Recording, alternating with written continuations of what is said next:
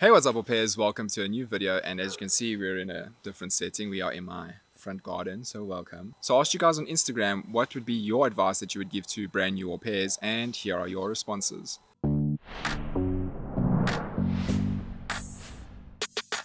So I'm sorry if I mispronounced your handles or say it completely wrong, but I'm going to try my best. Florian, Florian ZT says, trust your gut when you're talking with the potential host family. Now, I do agree with this because it took me about four months to get my first interview request. And I spoke to about eight different families in the time span between my first interview request and my final interview request, which led me to being with my host family that you have seen me do videos with. And I think my agency was getting a little irritated with me because I kept saying no to all these families.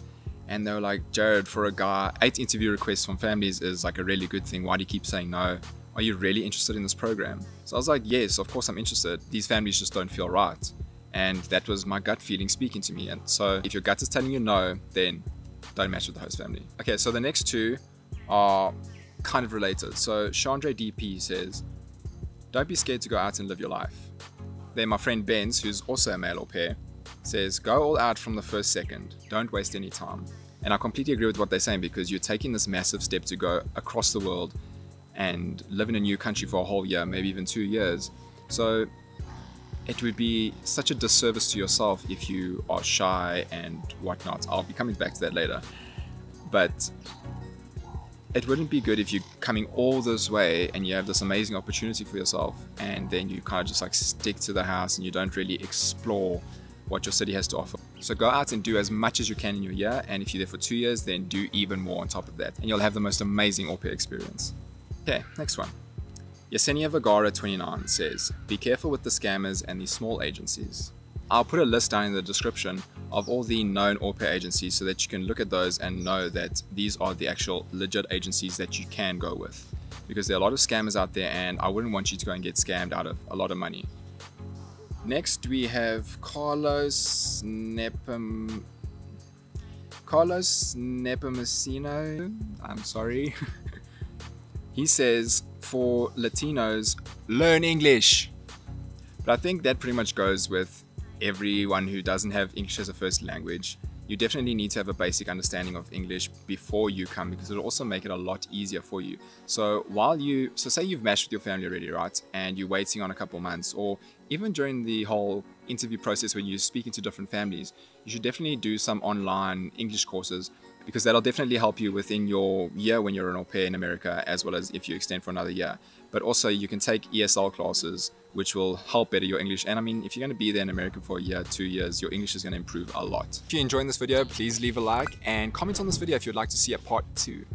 And also don't forget to follow me at jcharmer on Instagram so that you don't miss out on the next time I ask for advice and you could see yourself in the next video. Oh, look who we have here. At jcharmer says, don't be shy. So I wanted to bring this up and emphasize it because it relates to me and it's very personal because it took me about eight months to make the friends that I have now and have this amazing friend group. But I was just too shy and too scared in the beginning that I let it get to me and I wouldn't necessarily leave the house that much. And so this is going back on the previous points of you need to seize the moment, carpe diem, so that you don't waste any time from the moment that you get there. Because I mean, I wasted wasted eight months where I could have been exploring and meeting new people. So don't be shy. Yeah. Uh, so hadeda. Shh. Okay. So our next one from Marie Keketelerich. I'm sorry. Please tell me in the comments how to pronounce your username. But Marie says, keep looking for a family that you think you would fit in. Having a good family is a must. Now, this is super important because a lot of au pairs, they want to be like, oh, I want to go au pair in, in New York or ah, I, I want to go au pair in California. It's kind of the most popular places. But you shouldn't focus on a certain state. The most important thing, and I promise you, every single au pair will tell you this, is that you need to have the right family pick the right family and you'll, you'll have an amazing au pair experience but just pick the state and I promise you, you'll, you'll rematch in like the first two weeks that you're there. When it came to me and my host family, I knew I'd fit in well because it was a single mother and two boys, and I was raised by a single mother with my brother. So I knew that I could understand that family dynamic and I could be that father figure to the boys. So that's why that was like the perfect family for me. Next, we have M. Julite, M. Julite, I'm sorry. but she says, take everything easy and don't try to replace your host kid's parents. You are a helper, not a parent. Now, for the most part, I would agree with this, but it, it does become difficult. So, with my situation, there was no dad in the picture, and I had no problem being the fatherly figure. But it does come to a point where you get very invested, and sometimes the kids will just make you a little bit more angry than usual. And you kind of have to take a step back and realize these aren't, these aren't really my kids. And so, how do I explain this? Mm. Bruh, please, just 10 minutes. Now, I know it does get difficult at times where you're just so close with the family and so close with your host kids that sometimes you do feel like a parent but you honestly you need to take a step back and just realize that you you aren't their parents. Although you are there to help and you can play a very influential part in their lives but they aren't your kids at the end of the day. So a lot of the little things don't let that stress you too much because you're just there to help and to enrich the lives of the kids. But at the end of the day you're not their parents. So don't get too caught up in that. Next we have victoria avb and Victoria says, consider your host parents as much as you do the host kids. They are your boss, roomie, friend, and parent. Now, this is very important because as much as during your Skype interview and before you do your Skype interview, you're like, oh, okay, I'll, I would love to take care of two year olds or I'd love to take care of 10 year olds. But as much, eh, as much as you focus on what kind of children you would like to look after with regards to age and whatnot, you also need to focus on what kind of host parents would you like. Would you want a host family who treats you as though you are a family, or does that not really bother you that much? Because you're going to be living with this family for a year, maybe two years, and so they are going to be your boss, first of all. They're going to be your new roommate. They are going to be your friend. And a lot of the times, to a lot of the younger au pairs, they will be a parent in some sense for you. So you definitely need to think about what kind of qualities you would like in a host parent because that'll definitely play an important factor in your whole experience. And lastly, we have Nisha VDM, Nisha VDM, I'm sorry, fellow South, fellow South African. Don't hate me. Bruh. It is lockdown, why are you driving around? She says, don't go with the first family willing to match.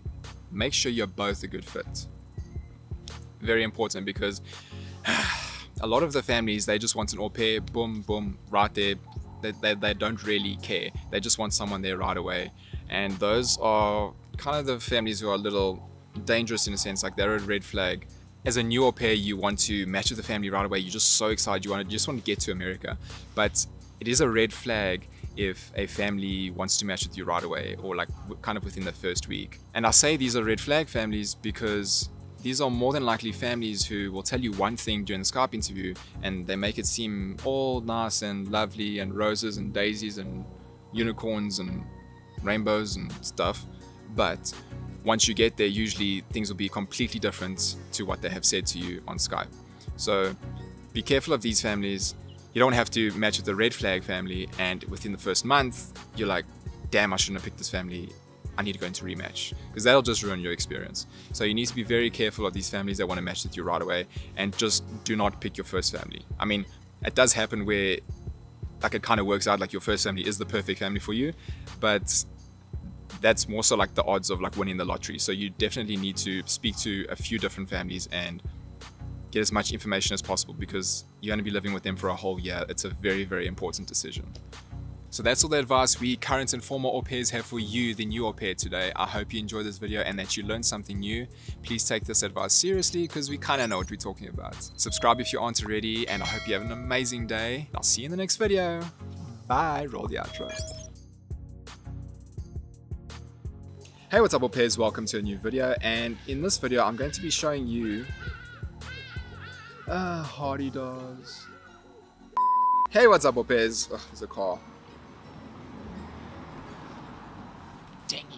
Okay. oh my word, here we go again. Bella! Shh! I'm trying to film. And this is why you never see anyone filming outside. Because it's so damn noisy.